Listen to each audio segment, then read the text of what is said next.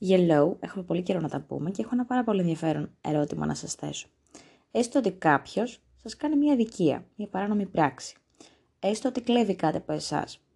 Τι θα κάνατε σε αυτή την περίπτωση; Θα κλέβατε από εκείνον κάτι πίσω ή θα ακολουθούσατε την νόμιμη διαδικασία που προβλέπει η ευνομούμενη πολιτεία στην οποία ζούμε, θα το καταγγέλλατε στις αρχές και ούτω καθεξής, μέχρι να βρεθεί ο δράστης και να αποδοθεί η σχετική δικαιοσύνη; Αν απαντήσατε το πρώτο, δηλαδή ότι θα του κλέβατε κάτι πίσω, τότε μάλλον δεν έχετε αντιληφθεί ότι ζείτε σε μια πολιτεία που έχει θεσπίσει δικαιώματα και υποχρεώσεις και προπάντων απαγορεύει την αυτοδικία. Αν δηλαδή πιστεύετε στην αυτοδικία, ξέρω εγώ, ξαναγυρίστε στην Τετάρτη Δημοτικού να καταλάβετε μερικές αρχές για το πώς λειτουργεί η ζωή. Αν τώρα απαντήσατε το, το δεύτερο, συγχαρητήρια, κερδίσατε ένα τίποτα. Ίσως λίγο την εκτίμησή μου. Δηλαδή το ερώτημα είναι, στη συγκεκριμένη περίπτωση, εάν το θύμα μιας άδικης και παράνομης πράξης δικαιούται ή όχι να γίνει με τη σειρά του θήτης. Έχοντας αυτή τη σκέψη στο μυαλό μας, πάμε σε κάτι άλλο, το οποίο δεν υπόκειται σε κανόνες δικαίου. Υπόκειται σε κανόνες, αλλά κυρίως σε κανόνες της φύσης. Ανθρώπινες σχέσεις και θυματοποίηση. Ας ξεκινήσουμε από κάτι πολύ βασικό. Πότε κάποιος θεωρείται θύμα μιας ανθρώπινης σχέσης μη λειτουργικής. Η πιο λογική απάντηση είναι όταν το άτομο αυτό έχει πληγωθεί από μια συνθήκη. Δηλαδή, χαχά, ναι, ανοίχτηκα σε κάποιον, χαχά, ναι, του έδωσα μια επιβεβαίωση του εγωισμού του, χαχά, ναι, ξενέρωσε γιατί το έκανα πάρα πολύ γρήγορα και με τρόπο που δεν ήθελε και χαχά, ναι, έφυγε και με παράτησε. Και δεν αναφέρομαι μόνο σε ερωτικές σχέσεις, αν και είναι το πιο καθημερινό και από το παράδειγμα, αλλά για όλα τα είδη ανθρωπίνων σχέσεων. Όσο αδύναμος κρίκος, καταλαβαίνω γιατί κάποιος να θέλει να ανοιχτεί, να δώσει ένα κομμάτι του εαυτού του. Ως ο δυνατός σε εισαγωγικά κρίκος της υπόθεσης, δεν καταλαβαίνω τόσο πολύ μ, την τάση φυγής από τόσο νωρίς. Δηλαδή και η άλλη πλευρά που εγκαταλείπει, αν το ψάξουμε σε βάθος, εγκαταλείπει για κάποιο λόγο. Αυτός ο λόγος είναι ξεκάθαρα ο φόβος. Φόβος δέσμευσης, φόβος να ανοιχτεί, δεν μπορώ να ερμηνεύσω τα πάντα. Ο δράστης λοιπόν που σε τελευταία ανάλυση φοβάται πάρα πολύ, κυρίως τον ίδιο του τον εαυτό, ξεπερνάει το φόβο του με έναν μοναδικό και μαγικό τρόπο. Με ένα αιώνιο παιχνίδι γάτας και ποντικού.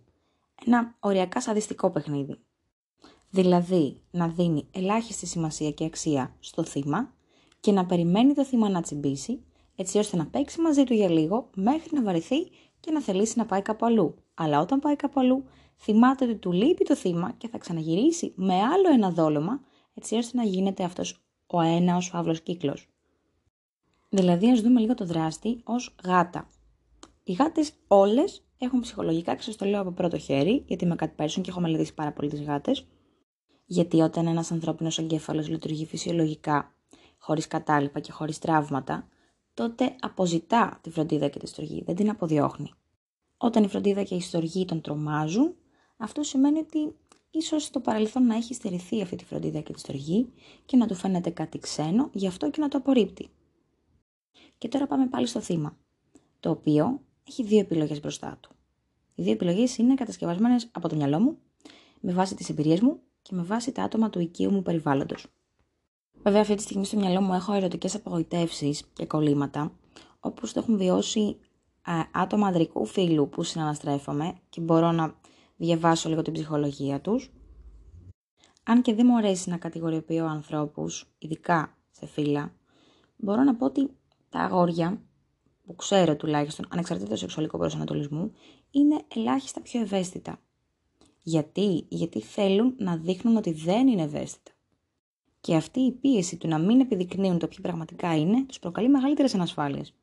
Δηλαδή, όταν δηλώνεις ότι είσαι πολλά βαρύς και δεν με νοιάζει τίποτα και δεν έχω συναισθήματα, ισχύει ό,τι είχε πει ο Τάιουιν Λάνιστερ.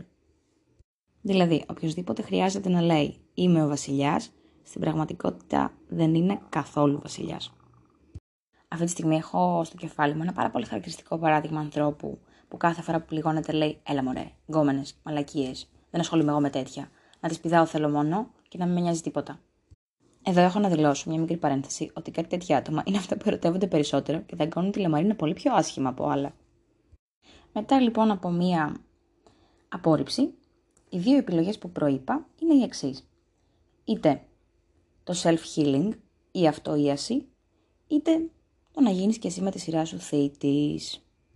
Η αυτοίαση για πολλούς είναι μια βαρετή επιλογή, γι' αυτό και θα την προσπεράσω λιγάκι. Θα πω μόνο ότι χρειάζεσαι ποιοτικό χρόνο με τον εαυτό σου, να βρεις ποιος πραγματικά είσαι, τι πραγματικά θέλεις και μετά να προχωρήσεις παρακάτω, με ή χωρίς συναναστροφές και στοργή και τρυφερότητα. Αλλά αυτό προϋποθέτει μια βαθύτατη ενδοσκόπηση που κατά με το 75% του πληθυσμού που γνωρίζω δεν μπορεί να κάνει. Πάμε τώρα στην εύκολη λύση. Το δρόμο της κακίας. Ο δρόμος της κακίας είναι το να γίνεις και εσύ με τη σειρά σου θήτης μετά από μια τέτοια συνθήκη που έχεις πληγωθεί. Δηλαδή, αν σε μια σχέση π.χ. που έχεις πληγωθεί από απιστία, μετά για τα επόμενα τρία χρόνια θα είσαι ο πλέον άπιστος Θωμάς. Αν αυτό που σε πλήγωσε είναι η αδιαφορία, τα επόμενα τρία χρόνια θα είσαι παγερός και διάφορος μέχρι αηδίας. Το αστείο όμως της υπόθεσης είναι ότι ξεκινάς με ένα σκεπτικό που στερείς από το επόμενο άτομο που θα σου έρθει αυτό που εσύ βαθιά μέσα σου θέλεις, δηλαδή εμπιστοσύνη στην πρώτη περίπτωση και αφοσίωση και στη δεύτερη ενδιαφέρον και τρυφερότητα. Αφού εσύ ο ίδιος θα θέλεις αυτά κατά βάθος. γιατί να μην τα θέλει και ο Χ και ο Ψ και ο Μέγα, τι λογική είναι αυτή; Αλλά τι σκέφτεται το ποταπό μυαλουδάκι σου εκείνη τη στιγμή. Α, εντάξει, αφού δεν το έδωσαν σε μένα, ποιος είμαι εγώ να το δώσω σε τρίτους; Τι είμαι εγώ, τίποτα altruιστή. Και ίσως εν μέρει και να φοβάσαι λιγάκι ότι αν τα ξαναδώσεις αυτά που εσύ δεν πήρες, θα μείνεις κενός και το άτομο που θα τα πάρει θα τα εκμεταλλευτεί με το λάθος τρόπο πάλι και θα σε αφήσει άδειο. Λογική η φόβη σου, πέγγι μου. Αλλά εδώ μια μικρή παρένθεση που έχεις ακούσει να σου λένε πολύ συχνά: δεν είναι όλοι οι άνθρωποι ίδιοι. Δεν θέλω καθόλου να γίνω γραφική και να λέω τις ίδιες ατάκες που σας λένε όλοι για να σας βοηθήσουν στα προβλήματά σας και καταλήγουν να σας εκνευρίζουν και να μην σας δίνουν λύσεις και μετά να κάνετε τέτοια σκατά που κάνατε και πριν. Είμαι εδώ για να δώσω μια άλλη οπτική επί του θέματος, τη δική μου φευγάτη οπτική και έχω να πω Α. Ποιος είναι ο πιο εύκολος και γρήγορος τρόπος για να γίνεις θήτης και να ξεχάσεις ένα άτομο που σε έχει πληγώσει, τα one night stands. Γιατί, γιατί είναι εύκολο και γρήγορο. Δεν σου είπαν όμως κάτι οι φίλοι σου που σε συμβούλευσαν να πηδάς δεξιά και αριστερά, αγαπητή μου Πέγγι; Το one night stand γενικά, επειδή περιλαμβάνει το σεξ και επειδή το σεξ περιλαμβάνει τον οργασμό, δυστυχώς είναι λίγο σαν ναρκωτικό. Έτσι λειτουργεί. Σου δίνει μία μικρή δόση ντοπαμίνης στη στιγμή που εσύ το χρειάζεσαι και την επόμενη μέρα, βασικά τις επόμενες ώρες που θα σου φύγει η επίρρεια της ντοπαμίνης, της ορμόνης της χαράς, τι θα νιώσεις βουτιά στο κενό. Δεν ξέρω αν έχετε δοκιμάσει ποτέ κάποιο ναρκωτικό, αλλά το πρώτο εξάωρο είναι τέλεια η εμπειρία του. Μετά που αρχίζει να φεύγει η επίδραση, θέλεις πραγματικά να αυτοκτονήσεις. Είναι πάρα πολύ κοινότυπο, ειδικά σε σύνδρομο αστέρησης. Ε, δεν σε ικανοποιεί τίποτα και σου φαίνονται όλα μάταια. Και αυτό γιατί όλα τα φυσιολογικά επίπεδα ορμονών χαράς που είχες στον οργανισμό σου εξαντλήθηκαν με μια έξαρση που είχες από την ουσία του ναρκωτικού και τώρα δεν υπάρχουν πια, έχουν καεί. Και μέχρι να αναπλαστούν, τρέχα γύρευε. Πριν όμως από το σημείο 0, το σημείο της καταστροφής, έχω να πω το εξής. Τη στιγμή που γνωρίζεις το άτομο με το οποίο θα δεθείς, θα σε φτύσει και εκ των υστέρων θα πληγωθείς, με αυτό το άτομο κάτι σε συνδέει. Και αυτό που σε συνδέει, όσο και αν δεν θες να το ακούσεις, είναι ότι στην πραγματικότητα αυτός ο άνθρωπος που θα σε πληγώσει είναι ο ίδιος ο εαυτός, με λίγο διαφορετική μορφή. Τώρα αυτό που είπα σας ακούστηκε λίγο φευγάτο, θα το εξηγήσω στη συνέχεια.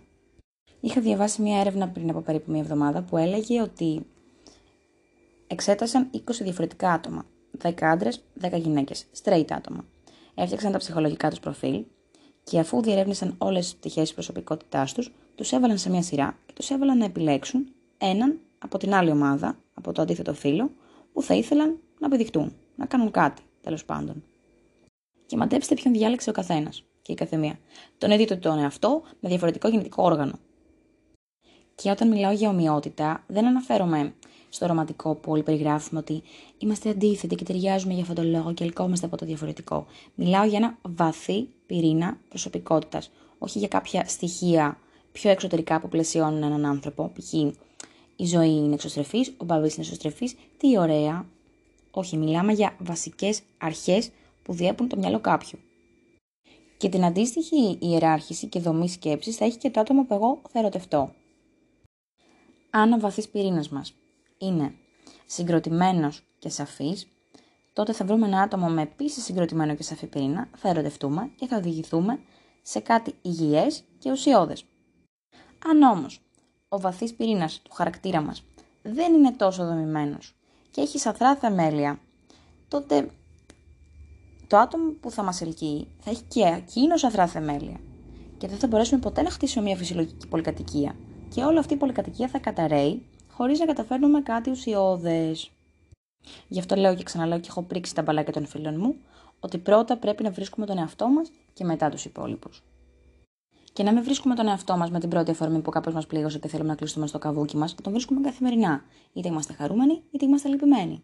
Να ξέρουμε πώς νιώθουμε το κάθε συνέστημα, να ξέρουμε πώς αντιδράμε σε κάθε κατάσταση. Όχι όποτε θα θυμηθούμε επειδή μας παρέτησε ο γκόμενος.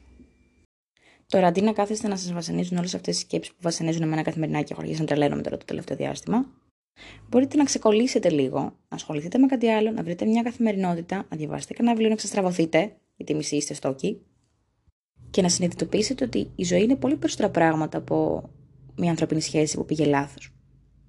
Είναι πάρα πολλά πράγματα η ζωή. Αρχικά είναι η οικογένεια, είναι οι φίλοι, είναι η δουλειά, είναι μια βόλτα στο πάρκο. Είναι τόσο πολλά πράγματα που δεν μπορείτε καν να φανταστείτε τη στιγμή που είστε υποτίθεται ευάλωτοι. Και όπως λέει και ένας φίλος μου, εφάτε μωρέ. Όντως το φαγητό πολλές φορές είναι μια καλή λύση.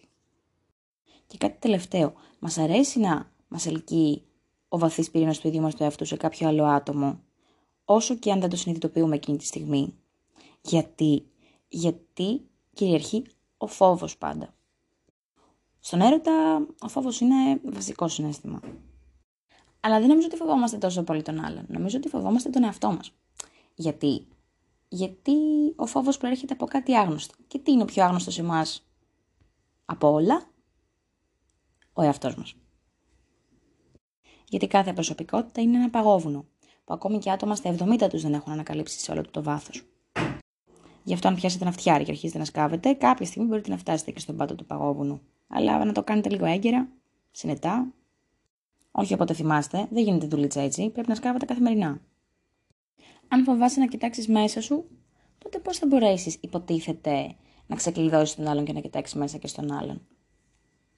Ναι, OK, okay, σε εξιτάρει να ασχοληθείς με κάτι άλλο πέρα από τον εαυτό σου, γιατί φοβάσαι να κοιτάξεις τον εαυτό σου, αλλά έχει ουσία το να ξεκλειδώσεις τον άλλον, ενώ το και ο άλλος δεν ξέρει πώς να το ξεκλειδώσει τον εαυτό του. Αυτό που μου λέει και η γιαγιά μου όταν ήμουν μικρή, που δεν έτρωγα το φαγητό μου και έλεγα Μα ο Βαγγέλης τελείωσε το φαγητό του. Εγώ δεν θέλω να φάω άλλο αφού τελείωσε και ο Βαγγέλης. Και μου λέει Κοίτα τη δουλειά σου, φάει τον να φά και μετά ασχολήσουμε με το τι κάνουν οι άλλοι.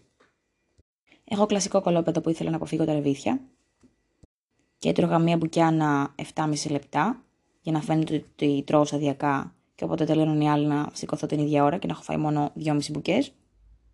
Και όπως λένε και στο χωριό μου, be a bigger person. Δηλαδή να είστε λίγο πιο ανοιχτόμυαλοι, πιο μεγαλόψυχοι και πολλά πράγματα θα λυθούν στην πορεία. Κάπου εδώ θα χρειαστεί να σας αφήσω, γιατί έχω μια πάρα πολύ σημαντική δουλειά. Πρέπει να κάνω ένα booty call. Τι, νομίζετε ότι εγώ με τις παραλεπίπες που λέω δεν είμαι βάλωτη, δεν έχω πληγωθεί; Και ποια είναι η λύση που επιλέγω, το να γίνω θήτης. Λάθος. Μέγα λάθος. Αλλά θα το αλλάξω. Προς το παρόν, όχι. Θα το σκεφτώ. Δεν ξέρω, εγώ τώρα είμαι ματίνα μαντρινάκι άλλο επίπεδου. Μέσα σε ένα μισό χρόνο έχω ρετευτεί δυόμιση-τρεις φορές και το ένα μετά το άλλο. Τώρα δεν ξέρω τι να περισσώσω. Δεν ξέρω με τι να ασχοληθώ. Και τι φοβάμαι περισσότερο, την έλλειψη αφοσίωσης. Και τι μου έσκασε 3 στα 3, έλλειψη αφοσίωσης. Και τι θα κάνω μετά από τρία γκάου απανωτά, θα δίνω στους άλλους έλλειψη αφοσίωσης. Αλλά εγώ, σε έξι μήνες από τώρα, άμα συνεχίσω να το κάνω λίγο αυτό, θα νιώθω κενή και θα κλαίω σε μια γωνία. Γι' αυτό σας τα λέω αυτά, επειδή έχουν ξανασυμβεί, να προλάβω δικιά σας καταστάσεις. Αυτά λοιπόν από εμένα. Θέλω να σκεφτείτε καλά αυτά που είπε η γερόντισα ζωή, παραθέτοντας σκέψεις για τη ζωή. Αν και τα περισσότερα ήταν ε, παπαρολογίε, έλεγε κανείς. Αλλά εντάξει. Δώστε τους τη βαρύτητα που θέλετε να τους δώσετε. Καλή συνέχεια.